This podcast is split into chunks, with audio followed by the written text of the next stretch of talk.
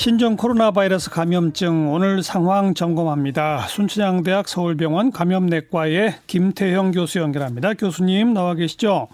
네, 안녕하십니까, 교수님. 음, 오늘 어제 저녁에 이어서 오늘 또 이제 국내에서의 2차 감염, 그다음 3차 감염까지 발생한 거 맞죠? 네, 맞습니다. 어떤 의미입니까, 이건? 그 이제 아무래도 숫자가 증가하고 뭐 2차, 3차 이렇게 나오니까 좀 불안하게 들리실 수가 있는데요.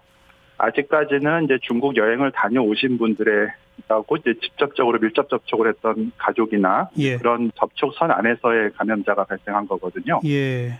그렇기 때문에 아마 뭐 이제 실현적으로 이제 안타깝지만 조금씩 그런 접촉선 안에서는 감염된 환자들이 나올 가능성이 있다고 보고 있습니다. 어, 즉 2차 감염, 3차 감염은 애초에 완전히 봉쇄는 불가능한 겁니까?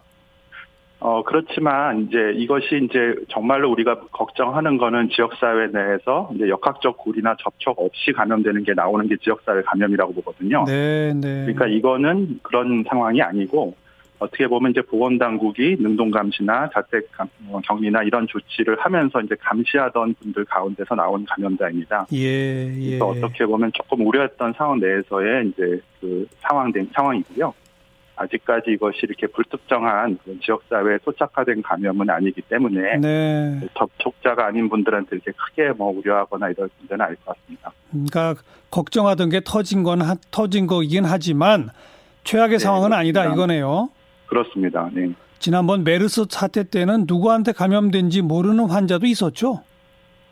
어, 역학적 고리가 조금 이제 애매했던 경우들이 있었는데, 이제 그 이유는 환자들이 워낙 많이 발생을 했었기 때문에 그랬던 거고요. 예. 그렇지만 이제 다행히 메르스도 주로는 이제 그 감염이 다, 그 이제 다, 수 감염이 일어났던 병원 중심으로 생겼던 그 안에서 예. 발생하고 그 다음에 이제 관련이 없는 감염자가 발생하지 않은 상태에서 이제 종식이 됐습니다. 예.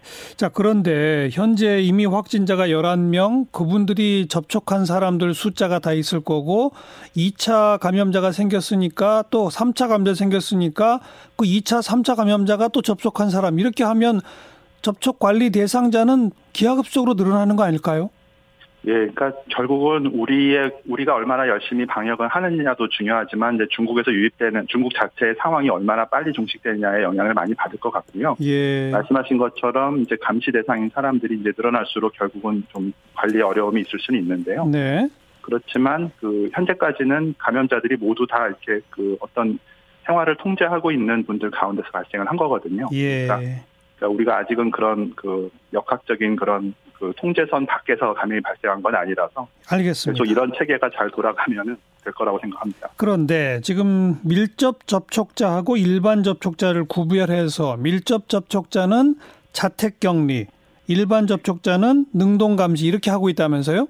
네, 예, 그렇게 하고 있습니다. 그 밀접과 일반 접촉의 경계선이 뭡니까?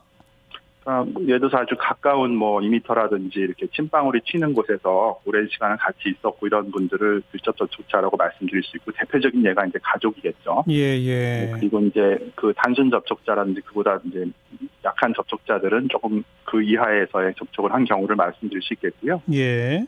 그렇지만 이제 역학조사 과정에서 아마 이번에도 이제 나타났던 사례들이 이제 처음에 환자분들이 기억하는 게 명확하지가 않거든요. 그러니까 어. 자기가 정확히 어떻게 접촉했는지를 모르기 때문에 역학조사 과정에서 조금 지연되거나 뭐 누락되거나 이런 분들이 있을 수는 있습니다. 예. 음, 그렇지만 그래도 뭐 능동 감시라도 어느 정도 본인이 그걸 인지하고 있는 사람들 가운데서 이제 발생을 하고 비교적 증상이 생겼을 때 이제 병원으로 연결이 되고 그랬던 거기 때문에 예. 뭐 계속 이런 식으로만 잘 되면은 그렇게 되기를 바래야겠죠. 예, 예. 아니 지금 제가 밀접과 일반 접촉을 여쭤본 이유가 그 어제 첫 2차 감염자가 첫 번째 1차 감염자하고 강남의 음식점에서 뭐 몇 시간 동안 같이 식사를 했다는 거잖아요. 네. 그 정도면 기준에 따르면 밀접 접촉으로 해서 격리 조치 됐어야 되는 거 아닌가요? 그 아마 처음에 그 그렇게 그뭐몇 시간 이상 됐다는 걸 알고 그렇게 조치됐을 가능성은 적고요. 그러니까 저희가 정확한 정보가 공개되어 있지는 않기 때문에 알 수는 없지만 네. 아마도 이제 그 이제 역학 조사를 하는 보건 당국에서는 굉장히 산술적으로 이제 지시를 하기 때문에 예. 환자분이 말하는 내용을 토대로 아마 지시를 했을 가능성이 있습니다. 그러니까 기억하는 내용이 정확하지 않았기 때문에 처음에 알겠어요. 정확히 파악되지 않았을 가능성이 있다라고 보는 게 맞지 않을까 생각합니다. 뭐 여기저기서 또 이런 구멍들이 안 생기길 참 바라고요. 그렇습니다. 전세기 타고 온 교민 가운데 무려 18명이 저 지금 병원으로 옮겨졌다. 근데 원래 열이 있거나 그러면 아예 비행기 탑승을 안 시킨다고 했는데 갑자기 18명 그러니까 좀 놀랬거든요. 이건 어떻게 봅니까? 아마 우리나라뿐 아니라 이제 일본이나 다른 나라에서도 이제 이렇게 장시간 그 국민들을 이송해오는 과정에서 보면은 나중에 이제 감염자로 나오는 분들이 이제 덜어 발생할 수 있거든요. 예. 그러니까 아마 뭐 이제 가능성은 있을 거라고 생각합니다. 분명히 이제 그분 교민들 분들 중에서도 예. 음, 감염이 생길 수 있는 가능성이 있기 때문에 그렇기 때문에 이제 거기 같이 탑승했던 분들도 그렇기 때문에 아마 어, 적절한 시간 동안 격리 조치를 어, 하고 그다음에 증상이 없는 분들이 아마 자유로운 생활할 수 있게끔 될, 될 가능성이 있습니다. 네. 그건 그렇고 중국에서의 확진자 숫자와 사망자 숫자는 오늘까지로 보면 하루하루가 더 많아지는 모양새 아닙니까?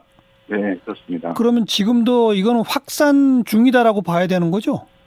그렇죠. 아직까지도 이게 어떤 영향을 받는지 우리가 전혀 모르기 때문에요. 예. 기후라든지 어, 이제 사람들의 이동이라든지 이런 것들에 따라서 어떻게 통제가 됐는지 예측하기는 좀 어려운 것 같습니다. 예.